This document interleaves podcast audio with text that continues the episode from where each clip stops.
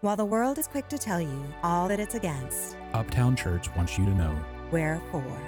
We're for doing what's right, and fixing what's wrong we're for lifting up prayers, and breaking down barriers. we're for the brightest, Boldest, loneliest, finest, and most flawed among us. And most importantly, we're for you Uptown Church in the city. for the city. Hey, well, good morning. Good morning. Welcome to Uptown Church. I'm Joy Gonzalez. If I haven't gotten a chance to meet you yet, um, I'm the lead pastor here at this campus, and it's so good to see you this morning. We are talking about money. And some of y'all who are here for the first time, you're like, what? I came on Money Sunday? Welcome. The exits are to the back and the right we won't blame you if you go.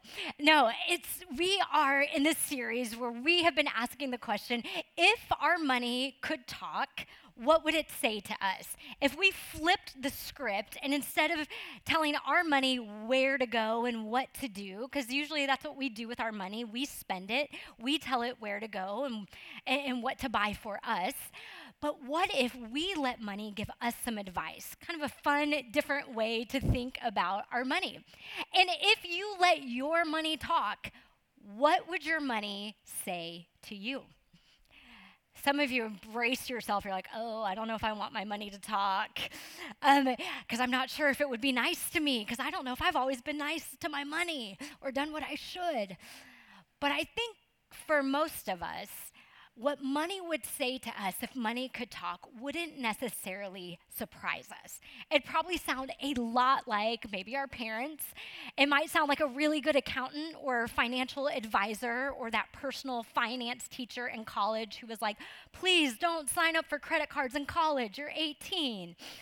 But money would probably say a lot of common sense things. But I think what would surprise us and what we've been looking at the past few weeks is that if money could talk to us, some of the things it would say to us would sound really similar to the things that Jesus actually did say to us, especially when it came to our money.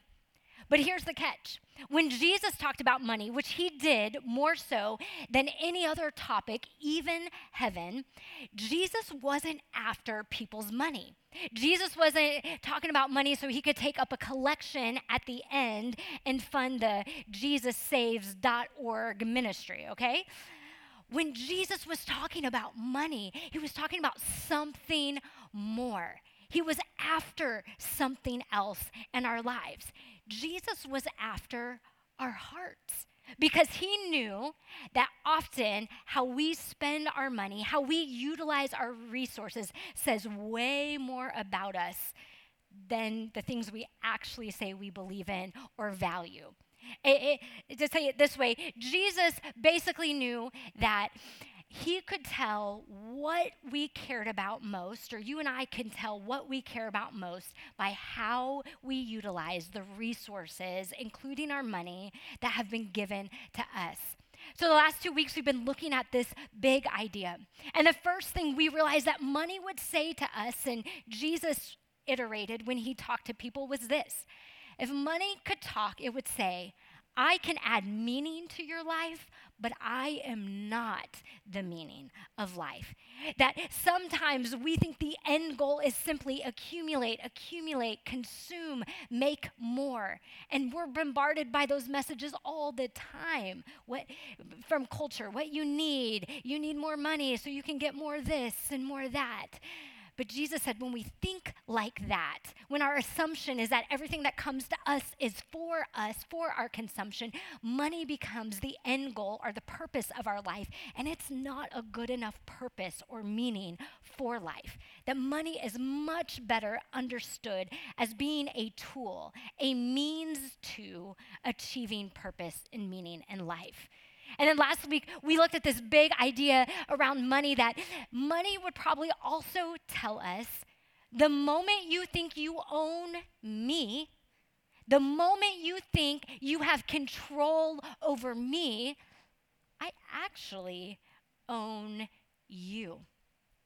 See, the idea around that, and Jesus talked about it this way, was that everything that we have is from God. That the Christian perspective on our resources, on our lives, is that everything that we have, even the breath in our lungs, the, the beat in our heart, is a gift from God. And so our resources, our stuff is not really our stuff. We're simply managers and stewards of it. And Jesus says we are much better managers than owners. Because when we know that we're taking care of and we're accountable for God's resources, we usually do a better job. I mean, when you're taking care of somebody else's stuff, how many of you do a much better job than when you're taking care of your own stuff? Yes, it's same with kids too, okay? You always take care of everyone else's kids way better than your own.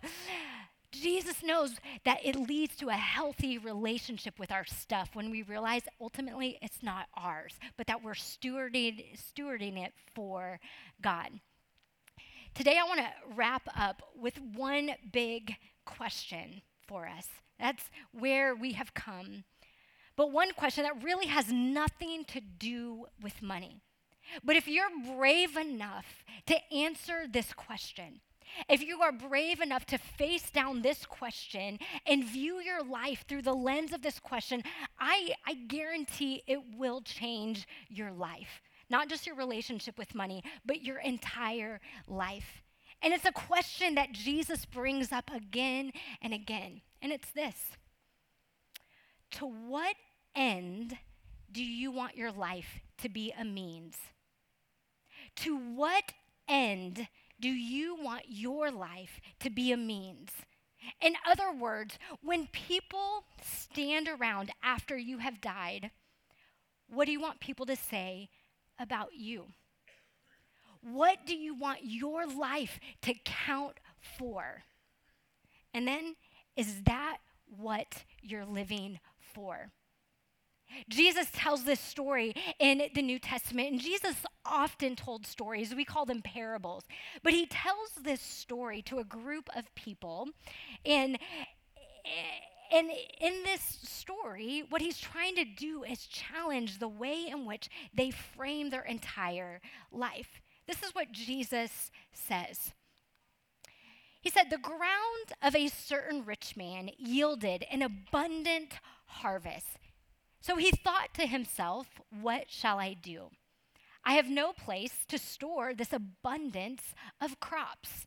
So this rich man becomes even more wealthy and rich because the ground where he produces his crops produces more than he could have imagined without him doing anything. He's blessed by this surplus. And so he questions, What do I do with all of this surplus? Then he said, This is what I'll do. I'll tear down all of my barns and I'll build bigger ones, and there I will store my surplus grain. And I'll say to myself, You have plenty of grain laid up for many years. Take life easy, eat, drink, and be merry. So Jesus is telling a story of this wealthy, rich, successful man who becomes even more wealthy and more rich and more successful, this surplus. And he says, okay, well, what am I going to do with this? And so he says, well, I'll just I'll, I'll, tear down the garages that I have and I'll build bigger ones so that I can store all of this. And then I'm really set. Then I can just take it easy, eat, drink, be merry. I mean, that's the dream, right? That's what we're all working for today. Build up the retirement, have a little fun now, but like just be able to sit back and eat, drink, be merry, and take life easy. All the people who would have been hearing that story for the first time are thinking, like, okay, this is pretty much how we think life is supposed to go. So why is Jesus telling this story? And then he says this But God said to the man, you fool. This very night, your life will be demanded from you. Then who will get what you have prepared for yourself? You fool. You thought you had life set, and now your life is ending quicker than you think it will, and all this stuff is left behind. And, and what will come of it? All of the people who were hearing this story from Jesus would been like, whoa, hold up, wait a minute. That's not how the story is supposed to go.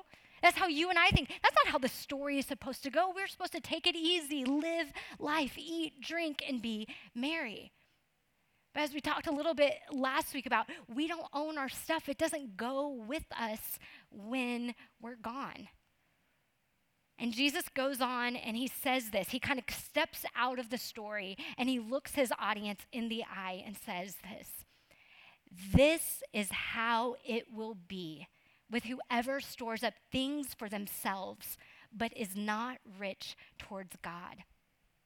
He says to this first audience, and I think to you and I too, this is the story that will become your story if it is simply about accumulating more. If it is simply your life being driven by the assumption that everything that comes to me is for me, that everything that comes to me is for my consumption, and that the sum of all of life is just getting more, getting more, getting more. He said, This will be the end. It all goes to nothing, is what Jesus says to these first people. So, back to the question To what end do you want your life to be a means? Because in telling that story, what Jesus is telling them is that there is more your life can be lived for. He's saying, This man has worked hard, he's accumulated, he dies, and then all of his stuff is left behind. There is nothing to show for his life but what he left. He didn't even give it to anybody, it just was left. And so then whoever could come along and take it does. And Jesus says, That is not the way of the people who follow me. Your life is more valuable than that. Your life can count for something. Your life, you are you, are made with a purpose to live life on purpose. And the world needs you to live in that purpose. So he challenges them. Will that be your story? Or at the end of your life, will you have lived it in such a way that your life facilitated a much greater work of God? Will people stand up at your funeral and say uh, things about you, not, oh, she had the coolest stuff. You should have seen the car she drove. Or will they say, I am so grateful for her witness and for her life she didn't always have the time, but she made the time. And because she did, I understood who God was and I lived my life differently. Because of him, I know who God is. Because of them, during this season in my life, I was struggling and they were there with me. And I realized my life had purpose and meaning even when everything was falling apart. What will people say at the end of your life? See, Jesus goes on and he says this um, idea that if money talked, I think it would tell us, my direction reveals your affection. How you use me, how you spend me, how you engage with me, the direction you put me in refe- reveals what you care about most. I would say your the direction of your resources, your money, reveals the end goal of your life or what your life will be at the end. And what do you want it to be at the end? One of the saddest types of funerals as a pastor I can do, and I've only had a, only done a couple of these, are the funerals in which people did not answer that question: To what end do I want my life to be a means? And not much is said, and stuff is talked about, but it's usually people arguing over who's going to get this stuff. What end will your life purpose like serve?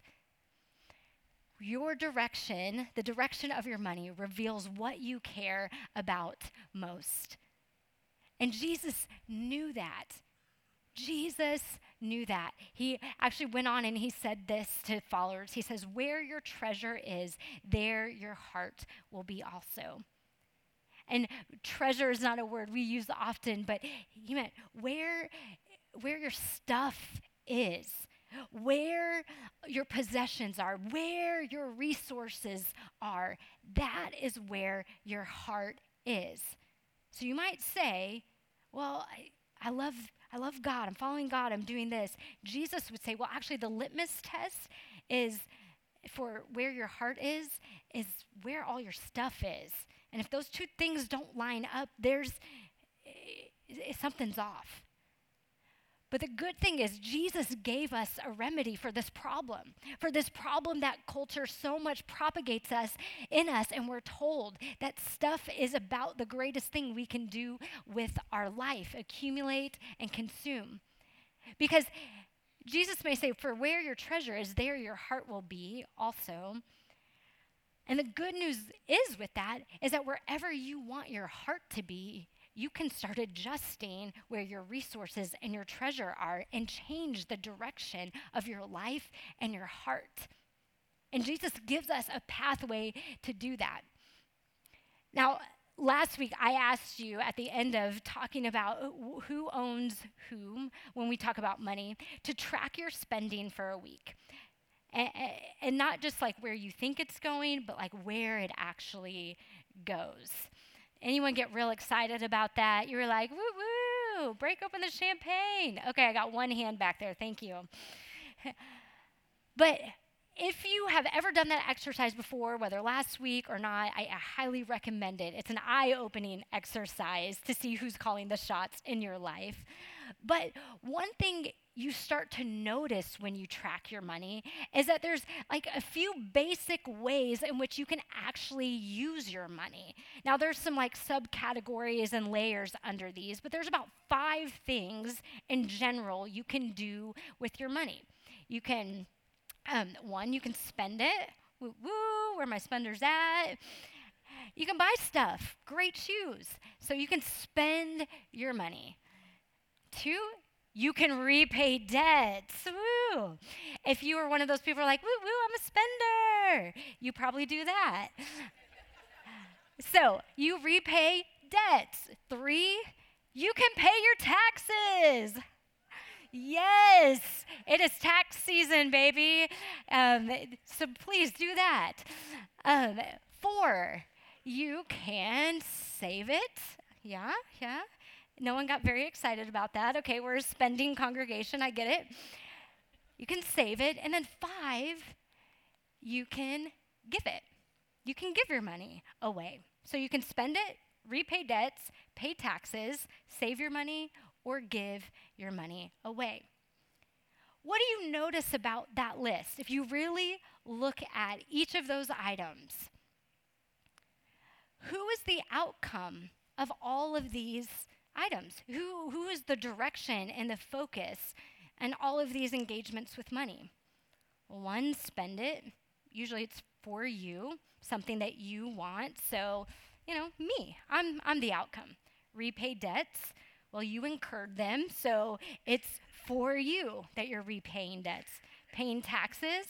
Okay, well, that's America and you. But basically for you. Save it, is usually for you. Maybe at some point you're thinking saving for your kids after you, but f- really for you. And then five, give it. That eh, that's not about you. That's about God and others. If if you have extra, then you can give it to God and others. But the whole direction of this sort of spending, and this is usually the order in which most of us do these five things spend, repay, pay, taxes, save it, and give it, is that it's all about me until that very end. Because most of us, most of us, and I'm not speaking for everybody, maybe this isn't you, but most people on average spend their money like this, and the give it some of you are like, well, the give it's even on the list. That's great. But usually, what's our paradigm for giving? It's whatever's left after the other four categories, right? It's after I've spent, repaid, paid, saved, then if, and big if, if I have any extra, then maybe I'll give it away, and maybe I'll give it away if something really moves my heart. But this whole paradigm of engaging with money and this direction of sending it out for my purpose, my benefit, is that I become the end goal of my life. And guess what? Money is not a good like end goal for your life, but neither are you. You are not a good enough just purpose for your life to stop with you. Everything that you are, everything that God's given you uh, just within yourself is so much more abundant when it's given away. The world doesn't need just your resources for good things, but the world needs all of who you are. And this becomes the end goal when it's flipped like this me, me, me, me, God, and others. But Jesus says, what if? What if you want your life to be a means to an end, something that's bigger than yourself? What can you do? And he flips the script and says this Seek first God's kingdom, God's way of being in the world. Seek first the right relationship with God and others, righteousness, and then all these things will be given to you. Jesus says that with all that we are and all that we have, we start with God. We start with others, not with ourselves.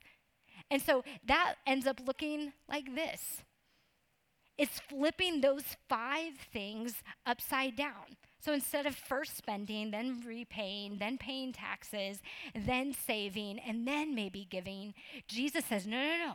As someone who follows Jesus and wants to participate in what God's doing in the world, this is a paradigm that will set you free from the overwhelming desire for more, and more, and more, from greed. This is the paradigm that gives your life a meaning beyond you, that helps ensure you live a life that at the end of it, wasn't just about your stuff and wasn't just about what you wanted, but made a difference in those around you. This is how you flip the script. Jesus says, What if you sought first God's kingdom with your money, with your time, with the things that you invested in and you gave first. Then you save. Because Jesus, in, when he says seek first the kingdom of God, he's not like speaking against any future planning in your life and just saying to be reckless, just give it all away. Jesus saying, no, no, no.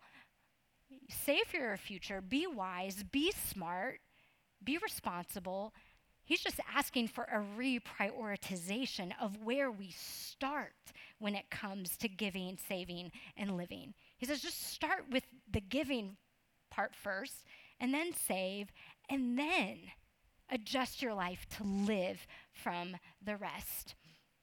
Now, this is a big paradigm shift for many of us because we're um, so many of us are taught to to do the give piece last that that's responsible the ironic thing is that there are studies that show how you spend your money and those who are generous, it, it's a keystone habit in your life. That usually generosity and choosing to be generosity, whether you feel like you have the capacity to or not, choosing to be generous usually helps you line up responsibility and accountability in every other part of your life.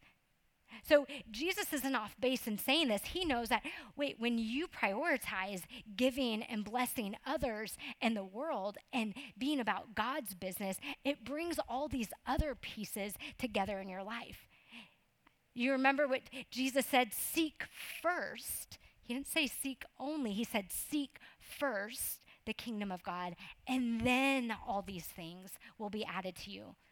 Jesus doesn't ignore the other things. Jesus knows we have to survive, we need to save, we have to pay our taxes and our bills. Jesus isn't disregarding that, but he's just asking us to shift the way in which we engage with those things because he knows. He knows when we live like this, all of the other things do usually get taken care of, and we're usually better at handling them when we've chosen to give and be generous. And because it means what?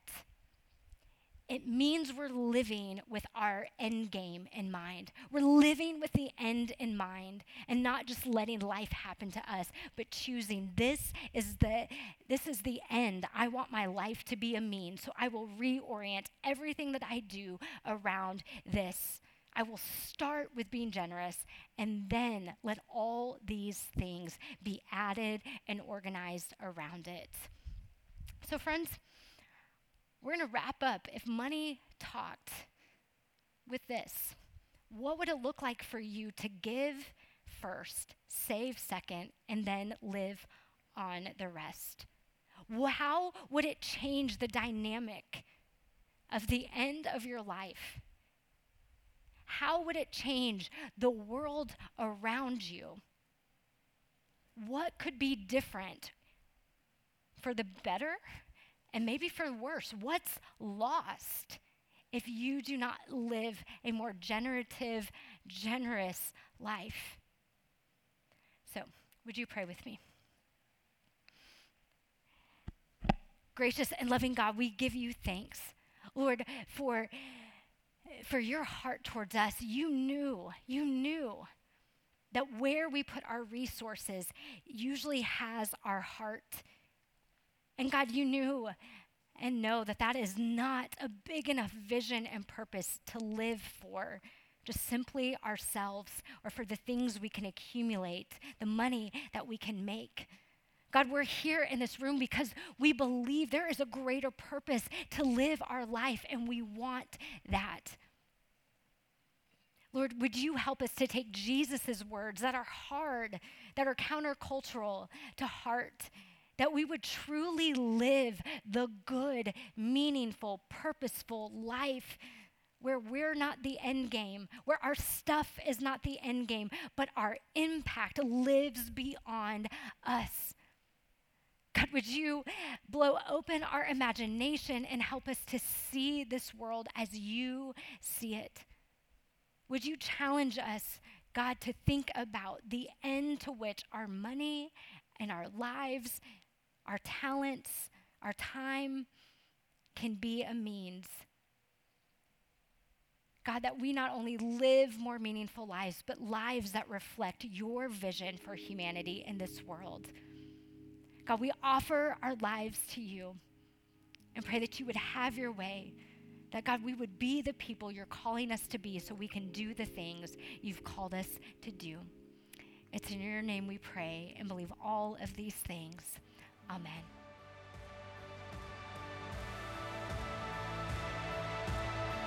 Thanks for listening today. Want to connect with Uptown Church? Visit uptownchurchdallas.org or follow us on Instagram. And be sure to join us on Sundays at 10 a.m. for in person worship at House of Blues in Dallas. God is with you. God is for you. Go in peace.